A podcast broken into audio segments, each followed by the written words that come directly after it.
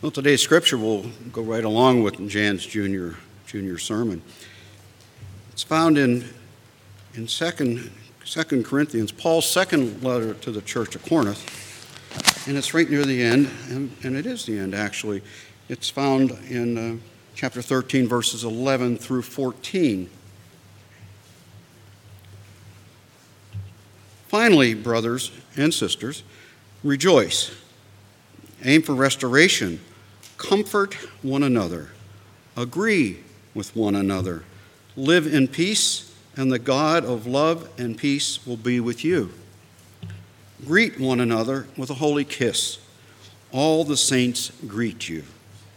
The grace of the Lord Jesus Christ and the love of God and the fellowship of the Holy Spirit be with you all. Very familiar words. The word of the Lord.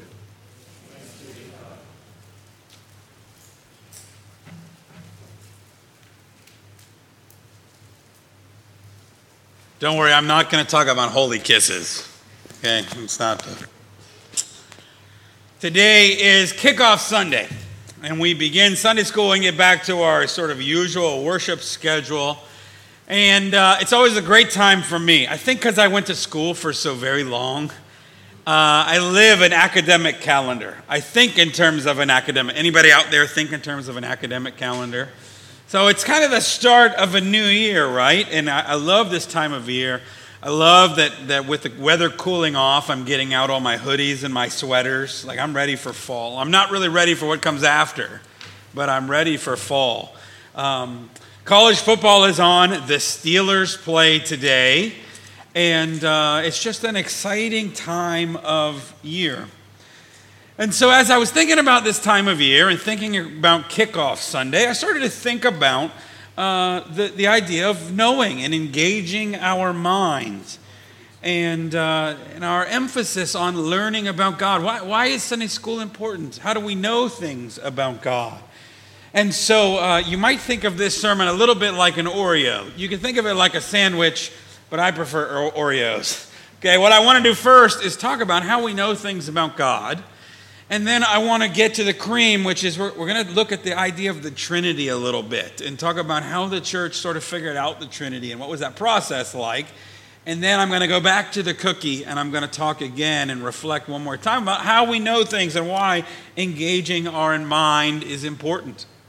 I should probably start out by saying that education is a particular emphasis of the Presbyterian Church. Um, there are other traditions that do it too. I'm not saying that, but in the, in the Presbyterian Church, it's like really a part of our DNA to think of education. Okay, uh, our pastors are really well educated.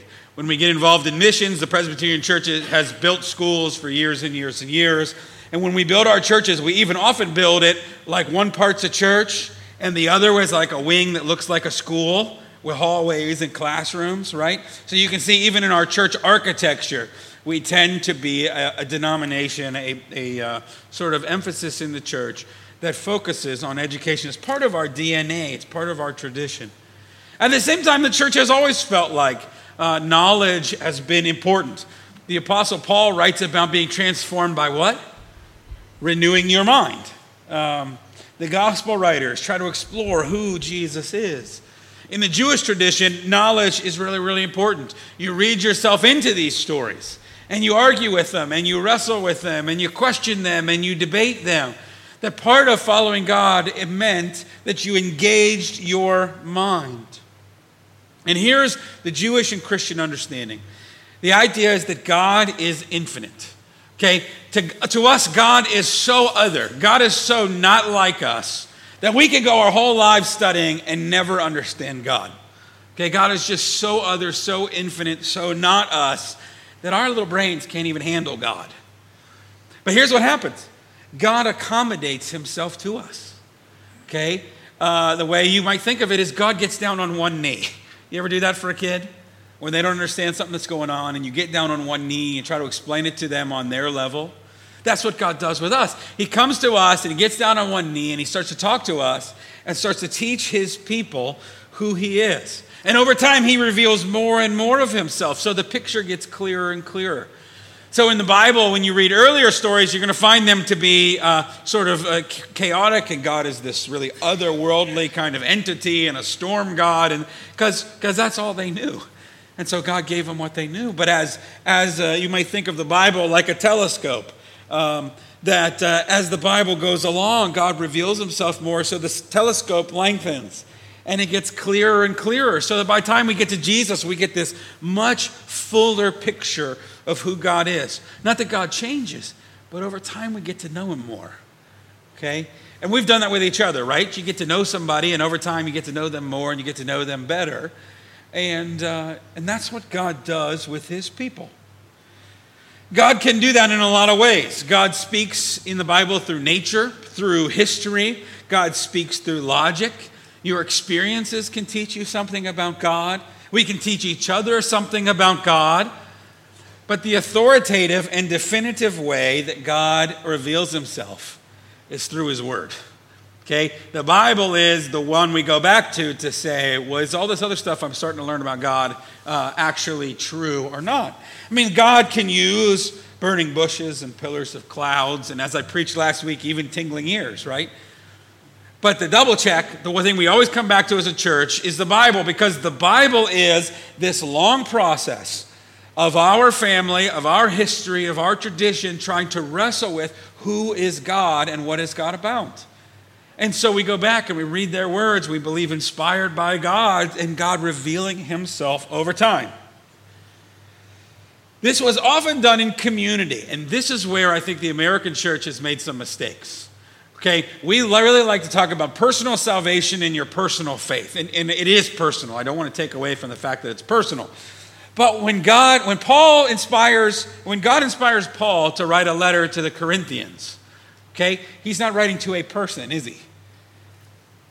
He's writing to the church, and you know what the church would do? He would somebody would stand up and read out loud the scriptures, and then we would talk about it. Somebody would teach from it, somebody would write some questions, and it was about trying to get into those words in a different way, but always in community.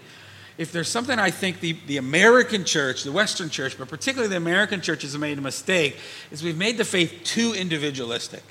Okay? Yes, God saves you, but there's a, there's, a, there's a way in which God is always speaking to and working through us.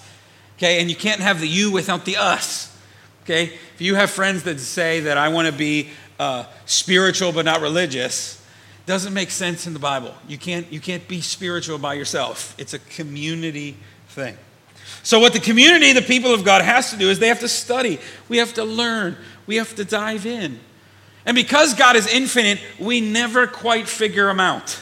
Okay? There's always more to be said. There's always more to be understood. There's always interpretation that has to be done for all day, for our day. And so, what that means is when we study God, when we try to find out things about God and get to know God, we ought to do it with a little bit of humility. Okay? By the time you think you've got it figured out, you have a real problem. Okay? We're always wrestling with an infinite God. Now, with that groundwork, with that cookie in place, let's get to the icing. Because I want to talk about uh, one of the most important doctrines of our faith, which is probably simultaneously one of the most baffling. And uh, let's see if we can unpack the Trinity, but we're going to do it a little bit the way the church had to do it. The word Trinity means triunity or three in one. And by the way, it's a term that's not used in the Bible. You'll find a lot of our terms that we like to use are not really in the Bible. Incarnation is another one. It's a summary of the teaching of the Bible and ways that we found to express, to express and um, uh, explain what we read about in the scriptures and what we experience of God. In fact, there's only two places where we really get sort of this tri- Trinity formula. One is Paul at the end of his letter to Second Corinthians, where he says, in the name of the Father, Son, and the Holy Spirit. And the other is the Great Commission, where Jesus says, baptize them in the name of the Father, the Son, and the Holy Spirit. Okay? Really, only those two places that we get the Trinity at all. And so, while the Trinity is developed later, it's generally accepted to, to be a good description of what the Bible says. The New Testament gives us language of three entities to describe God God the Father, Jesus Christ the Son, and the Holy Spirit. It never actually, though, in the Bible lays out how that all works. You've got to sort of piece it together. And so it took the church actually a very long time to decide on how we're going to describe the Trinity. It gets described this way pretty early, but not everybody agrees with it. I mean, are these three distinct persons? Are they actually three gods that work together like a team? Does God switch back and forth? So God says, okay, I'm going to be the Father, and then I'm going to be the Jesus, and then I'm going to be the Holy Spirit. Is that how that works? Some even said maybe God adopts a human being named Jesus and endows him with, with power and with authority, but that Jesus isn't really God, that's just God sort of adopting this person. So, the text that really throws the monkey wrench in a lot of this is the baptism of Jesus. We're going to be talking about this more next Sunday. Everybody remember the baptism of Jesus? John goes down in the water with Jesus. There's then a voice from above that says, This is my son. And then there's something like a dove that floats down, the spirit like a dove. And so that's the real problematic text here. Okay? How can God be switching back and forth if in that text we got all three? We've got a voice from heaven, we've got Jesus here, and we've got a spirit descending. Okay? See, the early church is wrestling with this. They don't know how quite to make sense of all of this. So, here's where it gets interesting. Uh, the Trinity is figured out and established over like a three to four hundred year period in the church. Okay? It involves a lot of fighting, a lot of discussion, a lot of debate. Right from the get go, nobody says that God isn't God, especially the early believers who were primarily Jewish. They believed in one God, God was God, that was it, right? The real question was, was Jesus. Okay? Sure, he did some, some godlike things. The transfiguration, where several people saw his holiness, he walks on water, he feeds 5,000, he calms the storm. We haven't had a lot of those kind of people around, right? So, okay, he looks kind of, but, but at the same time, how could God become human? Would God really get angry and turn over tables in the temple courts? And of course, the big question how could God die? Okay, how could God die? This is a hard, hard question, right? So that's the first hurdle. Do we believe that Jesus was fully God or not? The Gospel of John is the gospel that really tries to spell this out in a lot of different kinds of ways. Okay, in John 1, we read that in the beginning was the Word, and the Word was with God, and what? The Word was God. So, John, right away, he's talking about Jesus as the Word, and he's saying the Word was in the beginning, so the Word was eternal. The Word was with God, the Word was God. Now, why would he say with God and was God? That's complicated, right? And, and so, but he's getting at he, he is God. So John emphasizes that Jesus is eternal. Later in John 10, Jesus says, I and the Father are one. Me and the Father are one. We're, we're one thing. And then he says it even more strongly in John 14 Whoever has seen me has seen the Father. Jesus says, If you see me, you've seen the Father.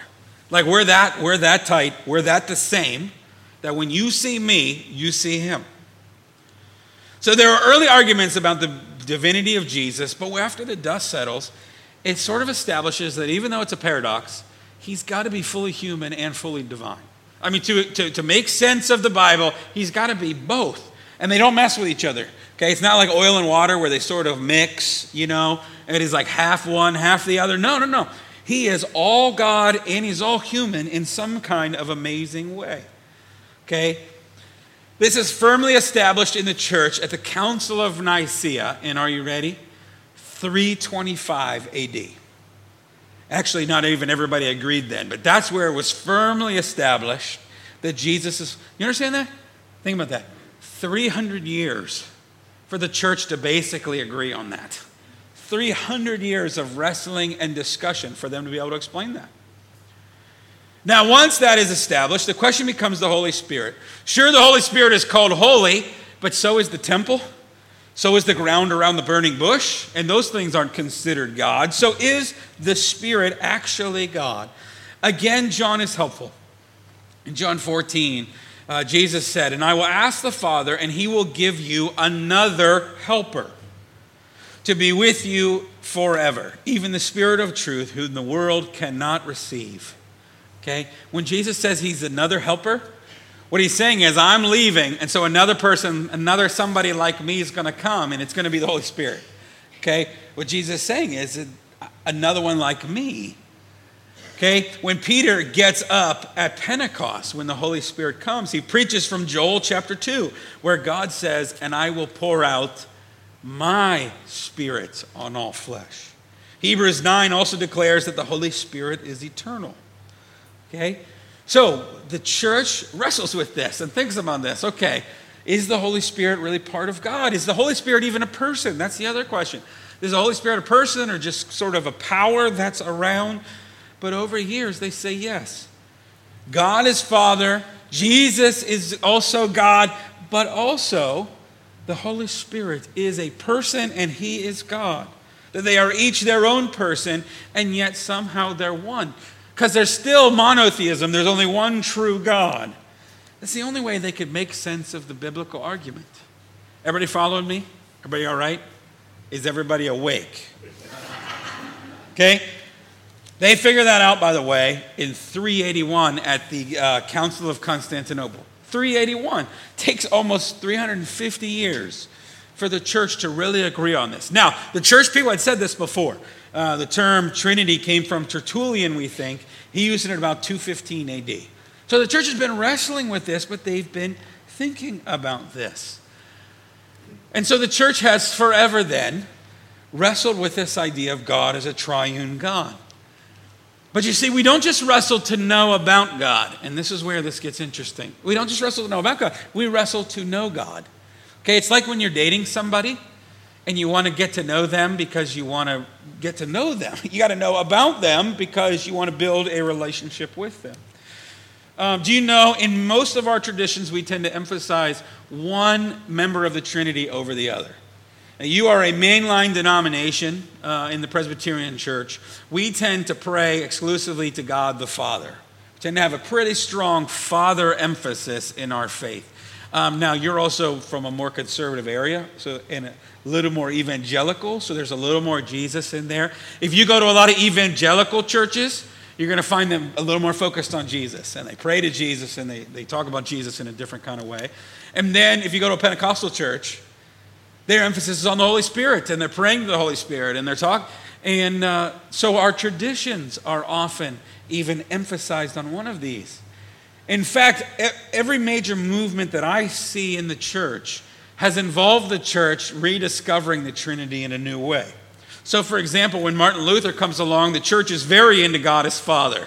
Okay, especially in that time with the way the Catholic Church was, because we saw the church fathers as fathers. Okay? And Martin Luther comes along and he really rediscovers Jesus in a new way. And so the Protestant church sort of gets that focus. Um, the Anglican church was really focused on uh, Jesus then. And there's this guy named John Wesley that comes along and has this emphasis on the Holy Spirit in a new and fresh way. It's really how George Fox and the Quakers get going. Okay, kind of a rediscovery of the Holy Spirit. And now Pentecostalism, I don't know if you're following the news around the world, but Pentecostalism is this huge, one of the largest growing, potentially the largest and fastest growing Christian movement in the history of Christianity. Pentecostalism in the world today. Okay, you go to the church in Africa, it's almost all Pentecostal. Okay, it's pretty amazing what a rediscovery of the Holy Spirit is doing. So, back to the cookie part. Why is this doc, kind of doctrine so important? Well, because we need to know about God so that we can get to know God better. Let me ask you in your prayer life who do you pray to in the triune God? Most of your prayers are probably to the Father in the name of the Son. But if we take the Trinity seriously, why can't we pray to the Spirit? Why can't we pray to Jesus? And maybe your prayer life would really open up if you thought of God as more of a triune God. Maybe you need to understand not just God out there thinking about you, but the Holy Spirit in here working with and empowering you. See, even all of our understanding of God, even our, our, our nomenclature of the Trinity doesn't do God justice.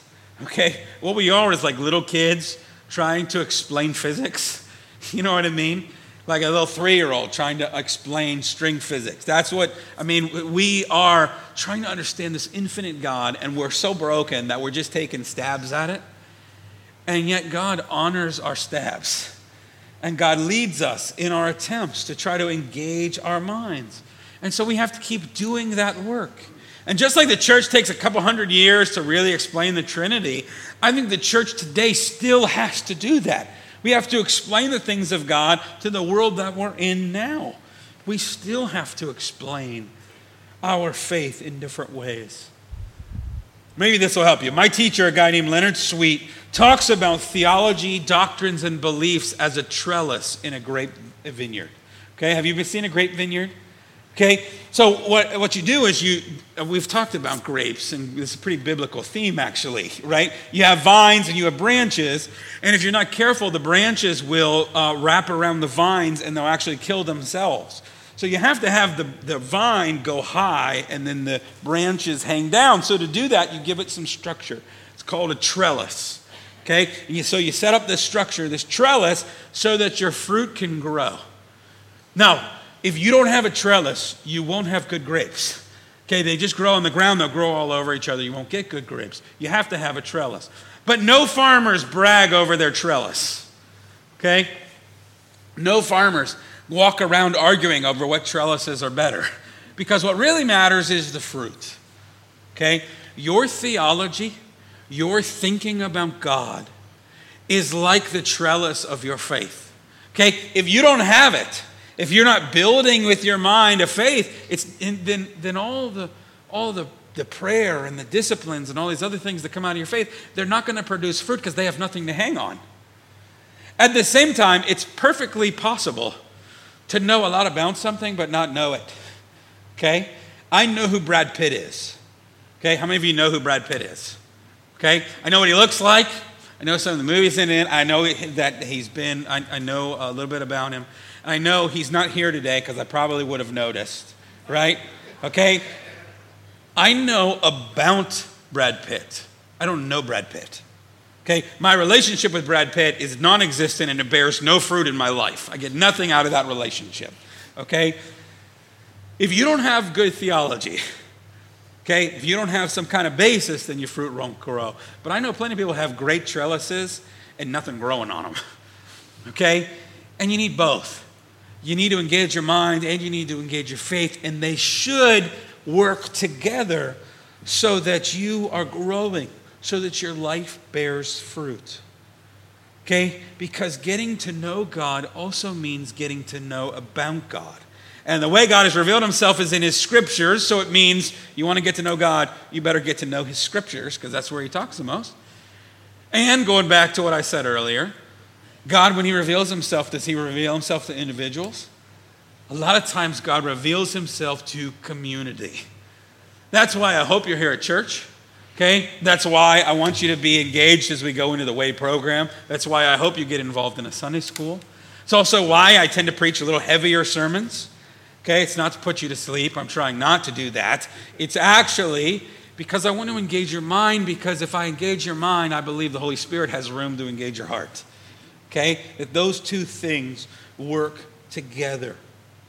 Because we're here to encounter and get to know who that triune God is. And sometimes that takes some thinking, and sometimes that takes some work on our part. Okay? But it's worth it. So jump in. Let's pray. Lord, we thank you that you reveal yourself to us as Father, Son, and Holy Spirit. Expand how we think about you, expand how we pray to you, expand how we engage in community, that we would really know who you are. In Jesus' name, amen.